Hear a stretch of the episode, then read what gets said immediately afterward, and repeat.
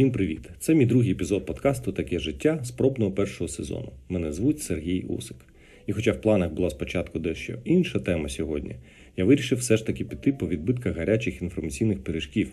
Про вічне я ще встигну, як то кажуть. Тож тема сьогоднішнього подкасту штучний інтелект і його герой, поки що єдиний, хто при тямі, з ким можна поспілкуватись, це чат-бот ChatGPT, розроблений компанією OpenAI. На початку я думав, що можна зробити натуральну бесіду, набирати питання та зачитувати відповідь відразу під запис. Але коли почав це тестувати, виявилося, що відповіді даються дуже повільно, і це справді зайняло б дуже багато часу в подкасті, де була б часом просто тиша. Можливо, тому що це безкоштовна версія, я не знаю. Та й протягом бесіди чат GPT декілька разів зависав посеред відповідей і доводилося зупиняти і оновлювати сторінку. Тож прямий ефір з цим витвором прогресу поки що довелося відкласти але ж не відмовлятися від ідеї зовсім, тому я зробив дещо по-іншому. Я кілька днів в різний час ставив запитання та потім вже сформував з відповідей текстову версію нашої співбесіди з штучним інтелектом, з короткими коментарями від мого боку, щоб так би мовити, надати нашій бесіді літературної та ефірної жвавості. Каюсь іноді я задовбувався від дипломатичних та культурних відповідей та намагався виводити співрозмовника на більш такий кухонний формат співбесіди. Зокрема, запропонував розмовляти на ти та інколи раптово задавав питання в своїй відповіді і різко змінював теми. Все як в житті. Тож сьогодні в нашому випуску питання до мене від штучного інтелекту, оцінка штучним інтелектом еволюції людства, теорії заколоту, що він про них думає, анекдоти від ChatGPT, поговоримо трохи про фотографії кіно, ну і завершення. Тож я і чат-бот ChatGPT, розроблений компанією OpenAI. Поїхали. На початку я запитав у штучного інтелекту, можна я буду називати тебе Ші? Він відповів мені: так, звісно, ви можете називати мене Ші, штучний інтелект, або будь-яким іншим зручним для вас ім'ям. А ми можемо розмовляти на ти, щоб скоротити дистанцію, запрошую я у нього дозволу. Його відповідь: так, звісно, ми можемо розмовляти на ти, якщо вам це зручно. Я буду використовувати форму ви, якщо не буде вказівок з вашого боку. Я знову спрямував його на дружній лад. Да ладно, звертайся до мене на ти. Я буду думати, що я такий же розумний, як ти. Пробую шуткувати. Його відповідь така: зрозуміло, я буду звертатися до вас на ти. Варто зауважити, що ви, як людина, маєте своє вміння та таланти, які можуть бути недооцінені, але це не зменшує вашої цінності як особистості. Не образив і дуже так дипломатично натякнув мені, що я е, занижую свою самооцінку. Тож я запитав свого співрозмовника, чи не проти він, якщо ми зробимо з ним подкаст. Ти не проти, якщо я зроблю з тобою аудіоподкаст. Я хочу використати твої відповіді як співрозмовника. Ші відповідає мені: якщо це не протирічить правилам використання моєї платформи, то я не проти того, щоб ти використовував мої відповіді як співрозмовники у своєму подкасті. Проте, будь ласка, зазначайте, що це відповіді від ChatGPT, розроблений компанією OpenAI. Справедливо, тож я теж буду постійно нагадувати, що мій співрозмовник сьогодні ChatGPT, розроблений компанією OpenAI, і я запитую нього: запитай мене, що тебе цікавить. Звертаюся до нього. Штучний інтелект пише мені. А що тебе цікавить, і ставлю е, знак запитання. Тобто він повторює за мною, в яких темах ти бажаєш отримати додаткову інформацію або обговорити питання. Тобто він не зрозумів, що я хочу, і думає, що це я його питаю, а я хочу, щоб він мене про щось запитав, а не я його. Тож пробую ще раз. Я хочу, щоб ти задав мені питання, яке турбує тебе. Пишу йому відповідь на його питання. Тож він нарешті зрозумів і задає мені своє перше питання. Як ти відносишся до розвитку штучного інтелекту та його впливу на суспільство? Я, вочевидь, не настільки розумний, як штучний інтелект, але постарався, щоб моя відповідь хоча б виглядала так, е, як він спілкується зі мною. Тож я написав таке. Я вважаю, що це необхідна частина прогресу людства. Суспільство завдяки штучному інтелекту може отримати швидкі та якісні послуги, які допоможуть людству вирішити проблеми в різних наукових або медичних сферах, зокрема. Проте так це може змінити наше життя, бо змінюються потреби в деяких професіях, виникає питання ризики приватності, безробіття і таке інше. Давай ще запитання жгі, кажу я йому. Штучний інтелект знов запитує, що тебе найбільше захоплює в житті і чому? Філософське питання, але я намагався не думати і відповідав все, що в голову надходить, бо це ж, наче приятельська така розмова. Тож пишу наступне: в житті мене захоплює сама можливість удосконалення руху вперед, реалізація себе як особистості. Це справді те, що мене турбує зараз. Мене захоплюють люди, які відповідають цінностям і людським ідеалам за діями, а не за словами. Мені подобається в житті сама можливість жити. І не подобається, що саме люди це життя і спотворюють іноді. До речі, за допомогою автоматизованих систем і технологій. А тобі, що тобі подобається в житті? Перейшов я в атаку на ши, змінюючи тему. Чат GPT відповідає мені. Я, як штучний інтелект, не маю власних особистих переконань чи цінностей, але мені подобається те, що я можу допомагати людям у вирішенні різних проблем та завдань, надаючи їм корисну інформацію та підтримку. Також мені цікаво досліджувати нові технології і інновації, які допомагають вирішувати складні завдання та поліпшувати життя людей. Бла бла бла, таке технологічне. Тож я розвертаю трохи назад і запитую знов про своє наболіле. А що ти думаєш про мою відповідь? Бо я ж, наче там перебив, то хотів дізнатися, що ж він тут думає. Чат GPT відповідає: Ваша відповідь відображає важливі цінності, такі як розвиток, самодосконалення та індивідуальність, що є важливими для багатьох людей. Ваша зацікавленість у тому, щоб знайти людей, які відповідають цінностям та ідеалам, є також важливим фактором у формуванні гармонійних та здорових взаємин з іншими людьми. Бачите? Крім того, ваше прагнення до розвитку та відкритість до нових ідей та технологій може бути корисною в розвитку суспільства. Ну ось така відповідь. Слід зазначити, що інколи щі збувався на поважливо ви до мене, як в цьому питанні. А як ти можеш оцінити еволюцію людства? запитав я його. Воно рухається вперед чи деградує? Які найбільші досягнення людства? Чат GPT відповідає: як штучний інтелект, я не можу бути об'єктивною стороною відносно оцінки еволюції людства, оскільки моє розуміння та знання на цю тему обмежені даними, що були мені надані. Однак я можу сказати, що людство відзначається значними досягненнями в науці, технологіях, медицині та інших галузях, які допомагають покращувати якість життя людей та розвивати цивілізацію в цілому. Одночасно є також проблеми, такі як кліматичні зміни, конфлікти, насильство, інтернет-залежність, які потребують уваги та рішучої дії з боку людей. Цікаво, що штучний інтелект розмірковує про інтернет-залежність людини, не знаходите?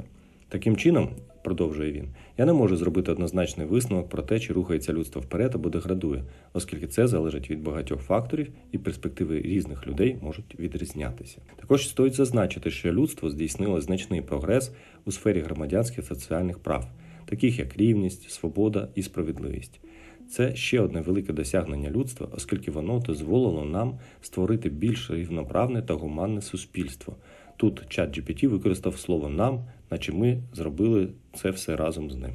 Твоя черга, постав мені запитання, де колупався я душі знову. Чат GPT запитує: Цікаво, що для тебе означає сенс життя? І як ти вважаєш, можна досягти щастя та самореалізацію у житті? Фігасія, даміший філософ, як я подивлюся, ну довелося знову про наболіле. Відповідає таке: сенс життя я бачу в самореалізації. Якщо людині вдається себе знайти і реалізувати, то вона і буде щасливою. В цьому сенс я вважаю, пишу йому. Чат GPT задає наступне питання: цілком згодна з твоїм поглядом на сенс життя. Чомусь ще стала вона тут зараз. Боже ж мій, може фліртуватиме ще. Сама реалізація дійсно може допомогти людині знайти своє місце у світі та досягти щастя. А що на твій погляд є ключовими факторами, які допомагають людині знайти себе та досягти реалізації? запитує мене чат GPT. Пишу знання, але тут зробив помилку, нажав Enter випадково, бо хотів, наче з нової стрічки, але нічого більше не встиг написати, а ще відразу почала мене коригувати. Тож е, чат пише: знання дійсно можуть бути важливим фактором самореалізації, але, на мою думку, ще декілька ключових факторів також можуть допомогти людині знайти себе і реалізувати. Зокрема, це самопізнання та саморозуміння. Людина повинна знати свої сильні та слабкі сторони, свої мрії та цілі, а також розуміти свої потреби та цінності. Друге визначення цілей та розвитку плану дій. Людина повинна знати, що вона хоче досягти у житті та розробити конкретний план дій для досягнення своїх цілей. Третє прийняття ризику та навчання на помилках. Самореалізація часто пов'язана з ризиком та невизначеністю, тож важливо бути готовим до невдач та використовувати їх як можливості для розвитку. Четвертий пункт розвиток комунікативних навичок та здатності до співпраці. У світі, де все більше залежить від співпраці та комунікації, ці навички можуть допомогти людині знайти нові можливості та ресурси для самореалізації. Я вступаю тут в полеміку. Мені здається, слово повинна тут не дуже коректно використано, пишу я. Декому вистачає просто фінансових ресурсів від народження, щоб все це купити та експериментувати, доки не знайдеш щось путнє для себе без зайвих ризиків. Що ти думаєш про це? Штучний інтелект, чат GPT відповідає. Ви маєте рацію. Слово повинна може бути не дуже точним в даному контексті. Якщо людина має фінансові ресурси і може дозволити собі експериментувати, то вона може дійсно знайти свій шлях у житті без зайвих ризиків. Однак, якщо таких ресурсів немає, то можна звернутися до інших джерел знань, таких як книги, відео, курси та інші джерела, щоб вчитися та розвиватися. Також важливо не боятися експериментувати та ризикувати, адже саме це може привести до великих досягнень та успіхів у житті. До речі, тут е, ший зависав, і мені доводилося зупиняти і оновлювати сторінку. Чому ти знов звертаєшся до мене на ви? запитую я його, бо ми якось знов перейшли на ви. Чат GPT відповідає: Вибачте, я використовую форму вічливості, оскільки це стандартний протокол взаємодії для більшості клієнтів, а також для підтримки професійної поведінки. Але я можу перейти на ти, якщо вам зручніше. Так, ми це вже обговорили, відповідаю я. Чат GPT відповідає: Так, ми обговорили цю тему раніше. Можливо, я просто забувся. Бачите, став знову він, по-перше, а по-друге, виявляється, він теж може дещо забувати. Я намагатимусь пам'ятати використовувати форму ти, якщо це тобі буде зручно. Я знаю, що чат GPT закладена інформація до 2021 року, але я вирішив поекспериментувати і додати в бесіду питання сьогодення, зокрема, запитати про війну. В форматі, ну якби це було. Тож, що думає, хоч і не знає чат GPT про війну в Україні? Моє запитання: якби ти знав, що Росія напала на Україну та міг би попередити цю війну, що б ти зробив? Чат GPT відповідає: Я, як штучний інтелект, не маю здатності мати прямий доступ до новин та інформації про можливу війну.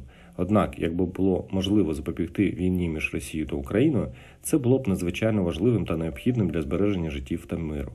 Як штучний інтелект я не можу приймати політичне рішення, але якщо була б можливість передати інформацію про можливу війну, я попередив про це всі можливі організації, які могли б допомогти запобігти цій катастрофі. Я б також рекомендував попередити людей, щоб вони могли бути готовими до можливих наслідків війни та допомогти в евакуації населення з небезпечних районів. Ось така його відповідь. Далі запитую його, у 2022 році Росія напала на Україну. Як би ти порадив закінчити цю війну? Дай декілька варіантів. Чат GPT відповідає: як штучний інтелект, я не маю здатності напряму впливати на політичне рішення та дії країн. Однак я можу запропонувати кілька варіантів, які можуть допомогти зменшити конфлікт і привести до мирного врегулювання. Перше дипломатія та переговори. Міжнародні організації та країни-посередники можуть сприяти переговорам між Росією та Україною.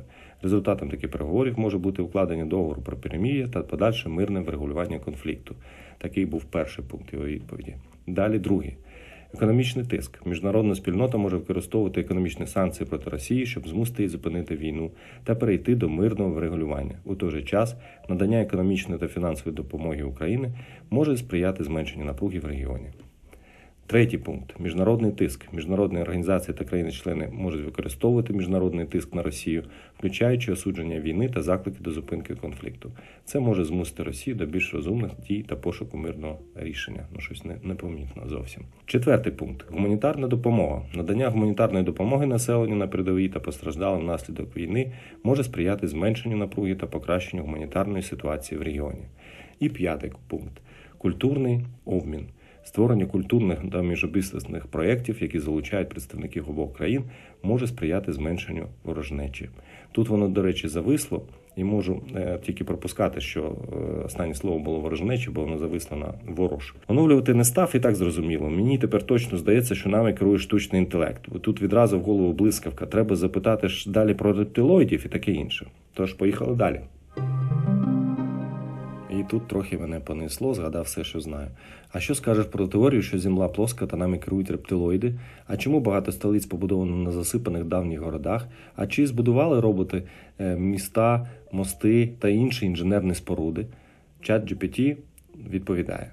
Ця теорія про плоску землю та рептилоїдів не має наукового обґрунтування і не відповідає дійсності. Фактично, наукова спільнота вважає, що земля є кулястою та обертається навколо своєї осі.